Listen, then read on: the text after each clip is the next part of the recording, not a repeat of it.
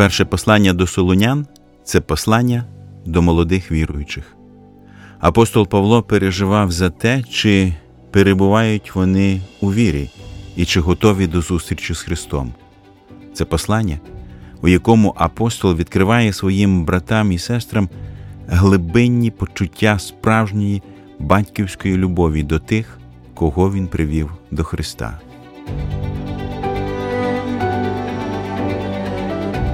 Ви слухаєте подкаст Вивчаємо Біблію разом.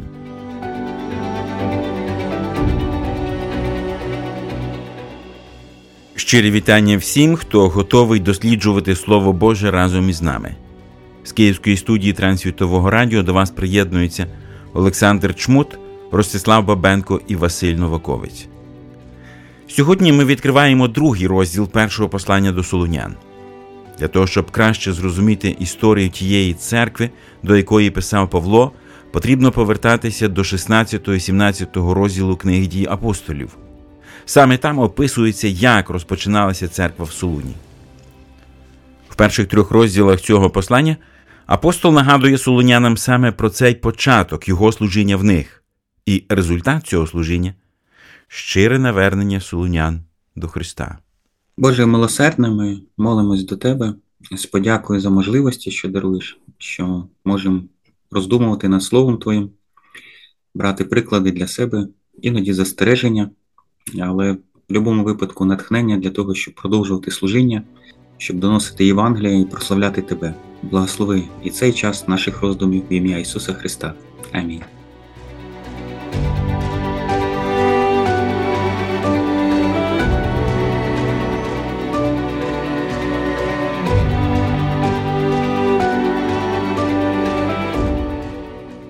Другий розділ першого послання до Солонян починається з таких слів: Самі бо ви знаєте, браття, прихід наш до вас, що не марний він був. Та хоч ми натерпілися перед тим і дізнали зневаги в Филипах, як знаєте, проте ми відважилися в нашім Бозі звіщати вам Божу Євангелію з великою боротьбою. Другий розділ розпочинається знову ж таки зі згадки про спільне минуле солонян та апостола Павла. Що відомо нам з того, що знали, як ми читаємо браття? Ми можемо дивитись на перший розділ і знову повертатись до книги дії апостолів, тому що 16 розділ і 17 це є наш історичний контекст всього, що згадується Е, очевидно, не не всі деталі, але те, що маємо, можемо на підставі цього роздумувати. І перше, як ми бачимо в другому розділі з першого віршу, він е, якби нагадує про успіх благовістя. Для нього успіх благовістя це перш за все навернені душі до Христа. Це найбільша радість е, для нього. Очевидно, це і сьогодні залишається актуальним. Успіх благовістя це це змінене, змінене життя. І дійсно, другий вірш спогади про переживання, про гоніння. Єдине, що можна тут побачити таку відмінність, якщо в першому розділі більше він, він говорив про солунян, як вони прийняли слово, е, то в другому розділі більше буде говорити про те, як він звершував це служіння. Це так би така монета е, з двох з двох боків, і він е, розкриває її. І ця картина неймовірна про посвячене служіння е, самого апостола. Знову він в 13-му вірші, коли ми бачимо, знову він дякує. І в першому розділі ми бачили, що що він дякує Богові за успіх, за служіння, за навернені е, душі. І знову він визнає, що це не так все просто, що є гоніння. Він переживав гоніння, вони переживали гоніння, і в 14-15 вірші він він знову про це, е, про це згадує. Успіх благовістя, друзі, це змінені життя людей. Цю істину варто запам'ятати. Але щоб бути причетними до зміни людських сердець, щоб бути якісною посудиною в руках Господа, нам самим насамперед потрібно бути зміненими. Нам потрібно дозволити Господу очистити наші серця від усього того, що Богові не подобається. Саме такою посудиною був апостол Павло, і він сам засвідчує солонянам про те, яким було його серце і якими були його мотиви. Інколи потрібна зброя. а колись найлагідніший друг. Це наша Біблія.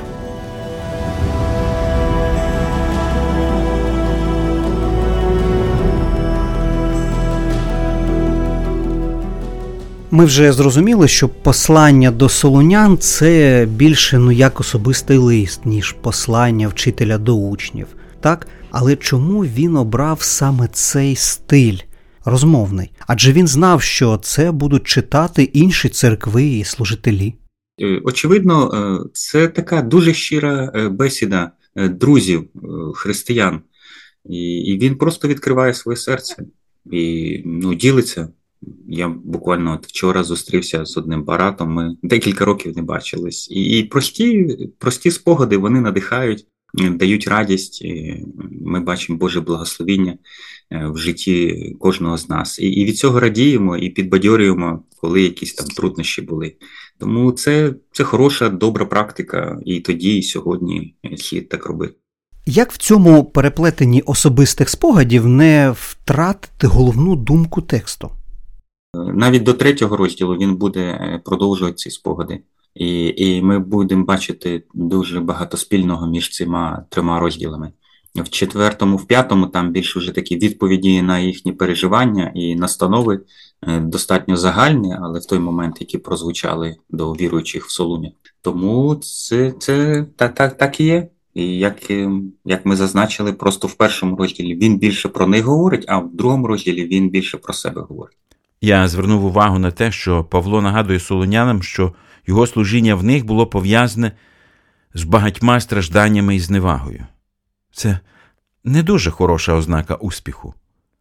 Швидше за все, люди, які були свідками того, що трапилося, могли подумати, що Бог якимось чином карає апостолів, а не благословляє їх. Так, е, да, це ну, це знакові і по-людськи дуже неприємні е, події, бо коли ти робиш добру справу, найкраща добра справа у світі це проповідувати Євангеліє, а тебе за це е, в буквальному сенсі зневажають, б'ють і саджають у в'язницю, е, то, м'яко кажучи, не не дуже приємно. І це все пережив апостол в Филипах.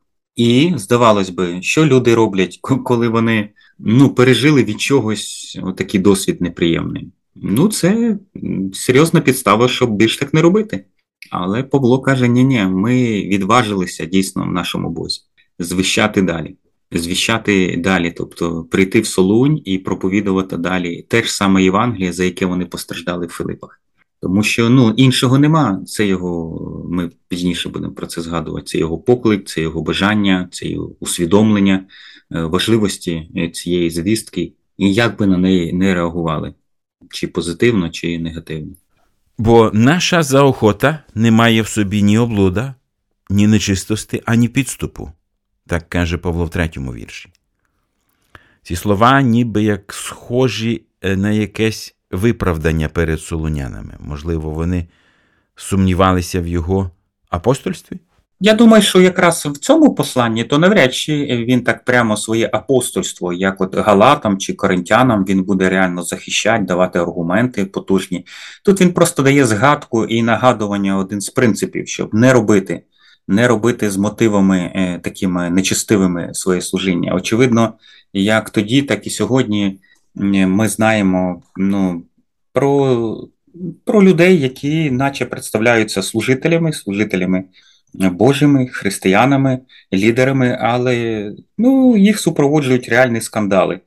Е, зазвичай це скандали на, з фінансами і з жінками. Це це така сумна практика, сумна класика. У, у Павла і близько цього не було. Я б не сказав, що він тут уже щось захищає. Він він просто ділиться, бо бо ось е, перед галатами і коринтянами там дійсно є є потужна, е, потужний захист свого апостола апостольства, бо там е, вони реально зневажали, не оцінили цю посвяту і цей вклад. Солоняни ну не думаю, що, що в такому стані перебували. Наша заохота не має в собі ні облуда, ні нечистості ані підступу. Цікаво, чи може кожен без виключення служитель церкви Божої про своє служіння сказати такі ж самі слова, які промовив апостол Павло. якою є наша мотивація в служінні для Христа? Чи є наша мотивація прикладом для новонавернених, як це було служінні апостола Павла? Друзі мої, якщо наша мотивація для служіння Христу є хибною, то цього неможливо буде приховати. Рано чи пізно це стане очевидним, і наше служіння ніколи не матиме успіху, якщо воно невірно мотивоване. Але як Бог, пише апостол далі, визнавши нас гідними, доручив нам Євангелію. Так ми й говоримо, стараючись подобатися не людям, а Богові, який випробовує серця наші. Та й не було в нас ніколи листивого слова, як знаєте, ані таємної зажерливої думки Бог тому свідок. Ми не шукали від людей слави ні від вас, ані від інших. Хоч і могли, як апостоли Христові, бути тягарем вам. Ми навпаки були лагідні між вами, як годувальниця піклується про своїх дітей. Так і ми, з полкого до вас почуття, раді були передати вам не лише Божу Євангелію, а й власні душі, такими дорогими ви нам стали. Ви пам'ятаєте, брати, про наш труд та про працю вночі і вдень ми працювали, щоб з вас когось не обтяжити, та проповідували вам Божу Євангелію. Чи можливо, що хтось з отців церкви знає, про що конкретно пише Павло, бо він наче заперечує якісь звинувачення про догоджання людям? Які принципи можна взяти, виходячи з всього відомого нам про апостола і його покликання?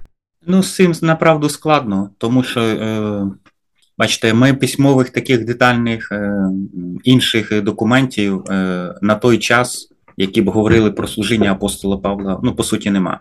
Є є пізніше, але наскільки вони достовірні, коли пройшли декілька там сот років, це більше такі хороші передання, які вже ж можуть надихати до доброго, але їхня і історична достовірність, я був би обережний. З іншого боку, все ж таки, те, що ми маємо, це достатньо. Це не все, але це достатньо. І направду, це просто ось з четвертого вірша, і фактично до 12-го, він в кожному вірші розкриває якусь е, добру, хорошу характеристику служителя. Він сам на собі показує, як слід е, е, ну, звершувати служіння з якими мотивами, серцем, е, натхненням, е, характеристиками проповідувати Євангеліє. І мені це дуже подобається. Це щось е, схоже, цікаво так виходить, що він дає тут цей перелік, сам на собі показуючи, а вже його останні послання, останні, які ми знаємо, це так звані пасторські послання, там є, теж є перелік, коли він говорить про кандидатів до служіння. Він ну якби не не такими словами, але суть незмінна. Суть незмінна. І в цьому випадку ем, Павло, е, коли дає рекомендації, коли дає ці характеристики, за якими слід обирати е, служителів, він перш за все знає, що він говорить, тому що він сам це е, практикує. І тому це дуже, як на мене, дуже такий потужний приклад. Тому дійсно він має право е, говорити, надихати, е, наслідуйте мене, як я Христа. Е, слідуйте, дивіться, наприклад, в мені. Тут Павло дуже дуже потужний і послідовний.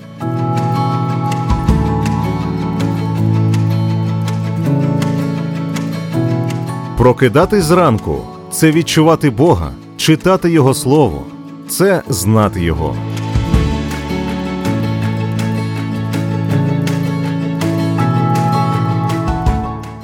Допоможіть нам зібрати ось цю картину справжнього служителя з рядків особистої переписки апостола і молодої общини. Які якості або чесноти цінував апостол Павло? Буквально е, на на кожній з них можна окремо, але от буквально по віршам можемо йти. Четвертий вірш. Е, догоджати. Кому догоджати? Не людям, Богові. П'ятий вірш. Які слова мають бути? Не не, не має бути щось підлесливо, має бути ну, щире, ніякі зажерливості, ніяка провина. І і він це робить щиро, відкрито, бо такі слова він заявляє, як Бог свідок тому. Це це дуже серйозно. Це дуже він він якби в свідки прикликає самого Бога.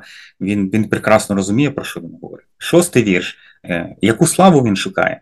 Від людей? Ні. Ні. Сьомий вірш він дає тут образ, е, про який окремо можна говорити, годувальниці, яка тиха, яка ніжна, як до діток, е, як ну, мама, яка годує е, своїх діток. Тобто, як вона відноситься? Акуратно, дуже щиро, ну, переборюючи все, аби тільки добре, приємно, затишно було для її дітей. Восьме, ласкаві. Ми передали не просто слова тобто слова Євангелія, що вже є важливе, ми передали душі свої. Це це неймовірно. Дев'ятий вірш. Е, наше е, струднення, день і ніч ми працювали. Тобто він мав забезпечувати, якщо написано в дії апостолів, що він три суботи проповідував, а потім вимушено залишив. Е, це місце, е, то що він робив, так би мовити, в робочі дні? В робочі дні він він працював, він ну, звичайну справу. Але що цікаво, тут я хотів би додати, е, що працювати руками це направду проти грецьких норм. Люди, аристократи, тобто заможні в Греції того часу вони не працювали руками. Це це Ну, це справа рабів, так би мовити, це справа підлеглих. І тут він таку дає контркультурний е, випад. Але чому він це робить? Е, очевидно, тому що ті, хто увірували, явно не були з аристократів, і він хотів показати, що не слід цуратися е, ну, роботи. А друге, це просто вимушено, він, він мав якось забезпечувати себе.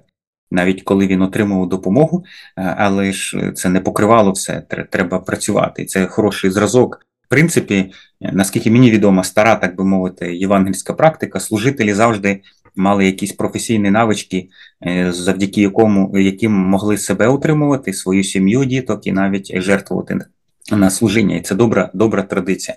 Десятий вірш. Ми ми бачимо, що поводились між вами ми свято, праведно, бездоганно. Це ну, він сам про себе говорить. Він не хвалиться, він нагадує і показує приклад в самому собі. 11-12 вірш. Якщо вище він показував приклад мами, е, яка з дітками маленькими, то тут він показує приклад тата, який наставляє діток, який намовляє, який показує, е, який закликає до правильного. Тобто, це ну просто неймовірний перелік. І можна, е, от як кажуть, своє ім'я попробувати підставити і таку самооцінку зробити. Наскільки я успішний в своєму служінні, і тут якраз успіх перш за все, нашому характеру. Не просто досягнення, скільки людей навернулося, як далеко і скільки місіонерських подорожей. Це все ну прекрасно, добре, але фундаментально це наш характер, який будуть бачити, який слід показати. Тому ну мене це і надихає, і це серйозний виклик е, оцінювати себе і виправлятися. Я прочитаю ці вірші 10, 11 і 12, які вже згадувалися. Ви й Бог свідки, як свято справедливо і бездоганно ми поводилися між вами віруючими. Самі знаєте, як ми кожного з вас, мов батько своїх дітей, просили, умовляли і заклинали жити достойно перед Богом, який вас кличе до свого царства і слави. Чому Павло використовує сімейні аналогії, говорячи про годувальницю та батька? Він наче натякає на певні стосунки між вчителем та учнем, на що варто звернути увагу і чому? З одного боку, тому що ці аналогії дуже зрозумілі. Це подібне, як наш Господь Ісус розповідав притчі. Тобто ці притчі люди, абсолютна більшість людей, які його слухали, е, прекрасно розуміли. І тому це перше, чому він приводить ці ці аналогії. Інше, що ці аналогії дуже добре підводили ті характеристики, які він хотів донести. Що це ну це правильно, це добре, я це практикую, я вам це показую. Тому на, на наслідуйте мене. Дійсно, можна побачити цей контраст, е, бути потужним е, чи бути ніжним, тихим. Знов таки повертаємось до тогочасного контексту греки, оці відомі ритори, тобто вони виходили, так би мовити, красиво. Вони говорили, чи навіть не говорили, а глаголіли, і це так впливало. Вони не, не показували себе скромно, ніжно. Це вважалося, так би мовити, світська норма. Е, як тоді, мабуть, і сьогодні, здебільше, що ти маєш так гарно виходить, потужно виходить, помпезно виходить в одязі,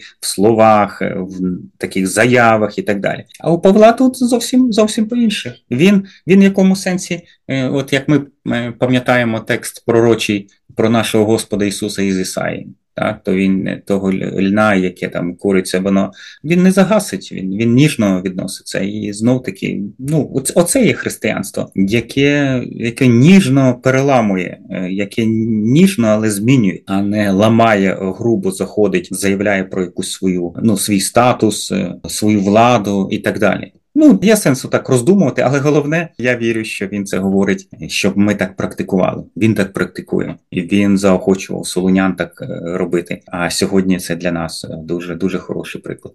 Наскільки ці ознаки служителя, про які говорить апостол Павло в листі до солонян, є актуальними для сьогодення? Вони якось можуть змінюватися чи мають залишатися незмінними? Очевидно, як ми зазначили, це неймовірно актуально. Це це незмінно, от як він почав е, з такими характеристиками, показував їх, як він по суті е, такі характеристики в кінці свого служіння, коли зазначає, е, за якими критеріями слід вибирати. Служителів в пасторських посланнях він це повторює. Це це дуже важливо. Знов таки ми підкреслюємо, навички можна здобути, але якщо нема характера, Якщо характер не зовсім цілісний і щирий, і чесний, праведний, це це серйозна проблема. Серйозна проблема. Це ну це очевидно, можна навіть опитування в церквах зробити. Тобто, який ваш пастир він більш такий потужний, чи він уважний, от на на, на таких е, якби критеріях. Ми ми знаємо, що є деякі релігійні рухи і серед християн, де так би мовити, потужно виступають лідери їхні. Воно так гарно все е, збираються тисячі людей їм це подобається і так далі. Але ми знаємо, що їхній характер потім виявляється е, дуже аморальний. Вони в різних скандалах, не тому, що країна винна, не тому, що навіть законодавство винне, а тому, що люди зловживають такими можливостями, а дехто необачно слідує за ними. Однозначно, це це критерій, в буквальному сенсі, от як я говорив своє ім'я можна підставляти і перевіряти себе, чи чи я є такі. Е, інші можуть перевіряти мене за цими критеріями, якщо мене висувають на якесь відповідальне служіння, зокрема пасторське. Це насправді унікальні критерії пастора з великої букви, які апостол Павло залишив у посланні до Солонян. Це взірець. Я нагадаю ті слова, які запали в серце особисто мені служитель по серцю Бога. Це людина, яка навчилася правильно оцінювати свій успіх в служінні. Другий розділ починається саме з цих слів. Самі ж ви знаєте, брати, що наш прихід до вас не був даремний. Іншими словами, він був успішний. Але за якими критеріями можна визначити, чи було служіння успішним чи ні? Далі він говорить але хоч ми перед тим зазнали страждань та зневаг, як вам відомо у Филипах, це не зовсім схоже на успіх. Після цього він зазнав також утисків і в Солуні. Однак апостол каже, що це був успіх. Як ми з вами можемо визначити, в чому ж полягає успіх? Насправді дуже важко визначити це, якщо ми перебуваємо в служінні, для якого потрібно шукати фінансову підтримку, і нам треба давати успішний звіт людям. Коли ми пишемо звіт нашим спонсорам, вони мають певні очікування щодо рівня успіху нашого служіння. І в такому разі дуже легко почати оцінювати служіння за надто високими критеріями. А це може привести до відчуття невдачі. Той невеличкий успіх, який Павло мав у Салоніках і Филипах, ви можете розцінити як невдачу. Однак Павло вважає це успіхом, на основі чого він зробив такий висновок. На мою думку, часто проблеми в нашому житті виникають тоді, коли ми визначаємо успіх своїми результатами, результатами, які можна виміряти. Скільки то людей було охрещено, стільки то місій було організовано скільки то нових радіостанцій побудовано. Саме такими критеріями ми вимірюємо успіх. А Павло зовсім не мав такого успіху в Салоніках та Филипах. Все, про що він міг написати своїм спонсорам, було таке: лише кілька людей увірувало, а потім ми втекли з міста. Успіх не визначається результатами, які ми можемо сприйняти як успіх. Успіх визначається мотивами нашого серця і тим, що його наповнює. Насправді ніхто з нас нічого не може зробити для того, щоб дати якісь результати. Це праця Духа Святого. Але кожному з нас під силу зробити щось, щоб у нас були правильні мотиви в серці. І це наступний критерій благословеного служителя мотивація його серця. Бо наша заохота не має в собі ні облуда, ні нечистости, ані підступу. Другий розділ, третій вірш. Ось його справжня мотивація. Якщо нами керують корисливі мотиви, якщо ми хочемо здобути визнання або підняти в очах інших свою значимість, то в такому служінні, в якому нам хочеться бачити, як життя багатьох людей змінюється, дуже легко почати грати роль Бога. Дуже легко почати лукавити або використовувати лестощі, щоб маніпулювати людьми. Проте апостол Павло каже, що користь не була його мотивом. На мою думку, ми можемо вдаватися до корисливих мотивів здебільшого навіть і не заради грошей. Просто іноді я хочу, щоб інші люди належно мене оцінили, а також і моє служіння, поважали його справді гідним. Результат цих мотивів я починаю грати роль Бога. Я починаю маніпулювати цифрами, результатами, я розміщую їх в своїх звітах. Але Павло каже, що всі ці речі не були його мотивом. Апостол не керувався нечистими мотивами. Вір четвертий говорить: але як Бог знайшов нас гідними благовістити, ми так говоримо, не наче людям догоджуючи, але Богові, що випробовує наші серця. Ось якими мають бути мотиви. Ось що визначає мій успіх. Не результати його визначають, а моє серце перед Богом. І той факт, що Він знайшов мене гідним для благовістя. Прекрасним в цьому є те, що оцінка Божа мене як служителя не залежить від мене самого, не залежить від мого успіху, моєї здатності щось зробити. Визнання Боже залежить винятково від однієї особи від Ісуса Христа.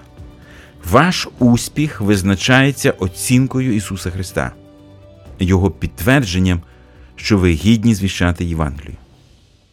Якщо ви не маєте ніяких цифр, статистики для свого звіту, крім інформації, що ви вірно служили, що ви зробили все, що Бог вам сказав зробити, це успіх. Бог знайшов нас гідними благовістити тому що ви нічого не можете зробити для того, щоб Господь полюбив вас більше чи менше. Це визнання Боже, абсолютно непохитне, тому що базується воно на Ісусі Христі, яка дивовижна істина. Нехай Господь допоможе нам утвердитися в цьому бажанні бути щирими в служінні для Христа, щоб цим служінням прославити Його ім'я. Амінь. А наше вивчення. Божого Слова сьогодні знов добігає кінця. Божих вам благословень і до наступних зустрічей.